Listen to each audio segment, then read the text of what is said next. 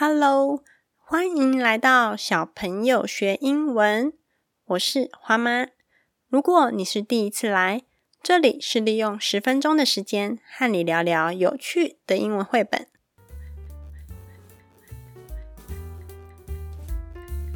你加入一二三小朋友学英文的电子报了吗？电子报的数字一二三都有各自代表的含义哦。一是 Podcast 每周介绍的一本英文绘本，二是两个免费的学习教材，三是借由当周的英文绘本来发想出三个 idea。所以喽，三个愿望，一封电子报，通通满足。订阅链接就在节目的资讯栏中哟。四月初，清明连假四天。你都在做什么呢？有出去外面踏踏青吗？还是很放松的宅在家里呢？连假的周六、周日，苗栗都在下雨。星期一、星期二则是出太阳。天气变化这样快速，难怪春天有一句俗谚：“春天后母面，遇变异时间。”这句话用来形容春天的天气多变，像是喜怒无常的继母。在这廉价之中，我也不小心感冒了，所以现在声音沙哑沙哑的在对你讲话。放心，我有去看过医生了，这只是单纯的感冒。A few moments later，我们花家的习性就是下雨天会宅在家里，天气好就会出外走走，享受蓝天白云，还有绿油油的草地。讲了这么多，但我这集的重点不是这个，重点是连假四天。几乎二十四小时都跟小孩黏在一起，想拔都拔不开。在家里头总是会听见花花大叫：“妈妈，妈妈！”现在想起来，头就有点痛。小孩必定都会有捣蛋的时刻和乖巧的时刻，像是花花白天捣蛋的时候，是令人。避之唯恐不及的恶魔花花，晚上乖乖睡觉的时候，就像是惹人疼爱的天使。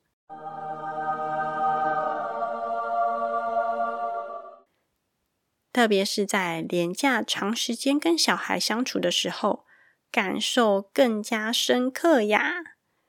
你？也跟我有一样的 feel 吗？这一集我们来聊聊一本经典的绘本，书名叫做《David Gets in Trouble》。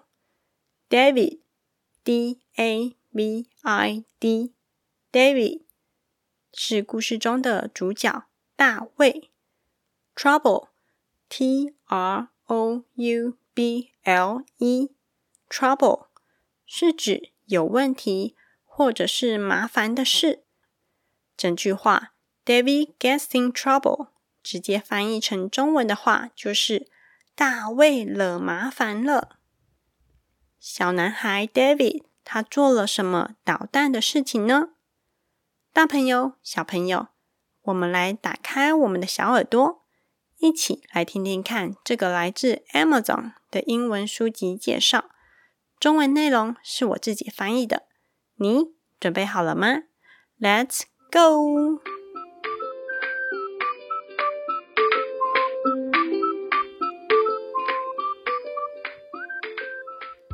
小朋友学英文第三十四集，绘本是《David Gets in Trouble》，作者 David Shannon。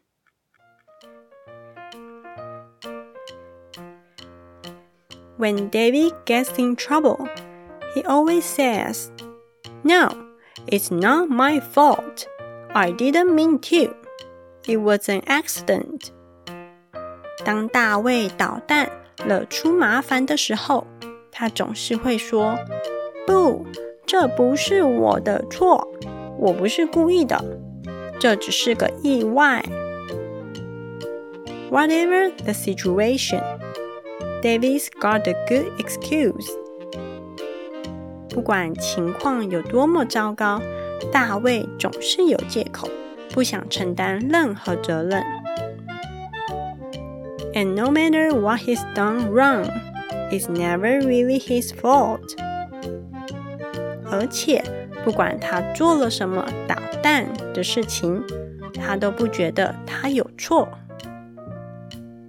Soon, though, David realizes that making excuses makes him feel bad, and saying he's sorry makes him feel better.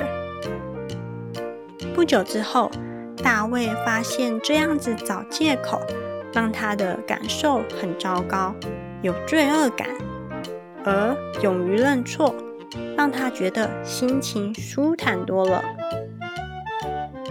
Once again.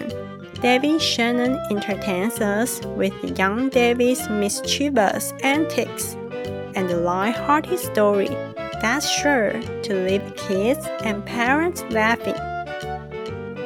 作者 David Shannon 再一次用这本故事中的小男孩大卫，他古怪又搞笑的行为和故事，逗得大人小孩哈哈大笑。 动手做时间。你有玩过 Bingo 的游戏吗？这次的学习单，我们来玩有关于 Polite Words 的 Bingo 游戏。Polite，P-O-L-I-T-E，Polite 是指有礼貌的。Word。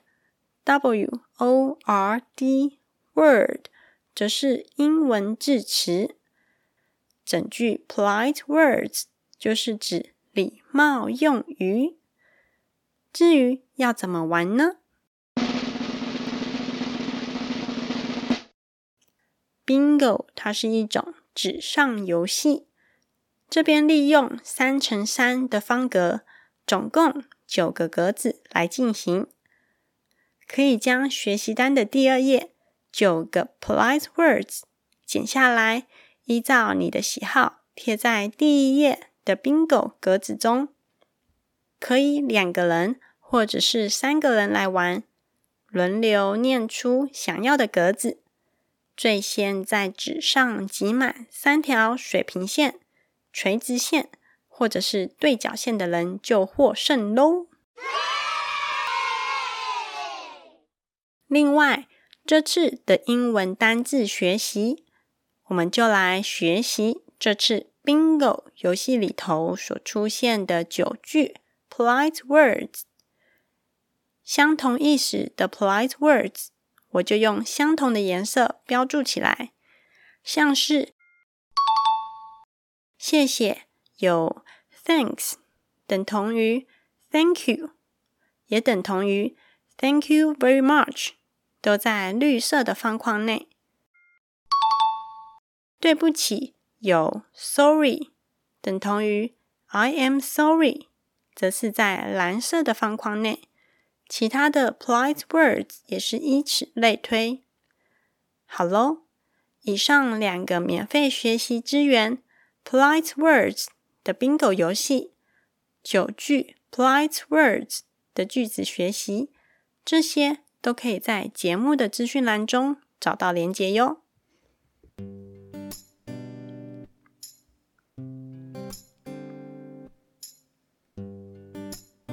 这本故事书《David Gets in Trouble》中的小男孩 David 做错事的时候，说了一些借口来逃避责任，这也让我联想到有关于小孩说谎的相关研究。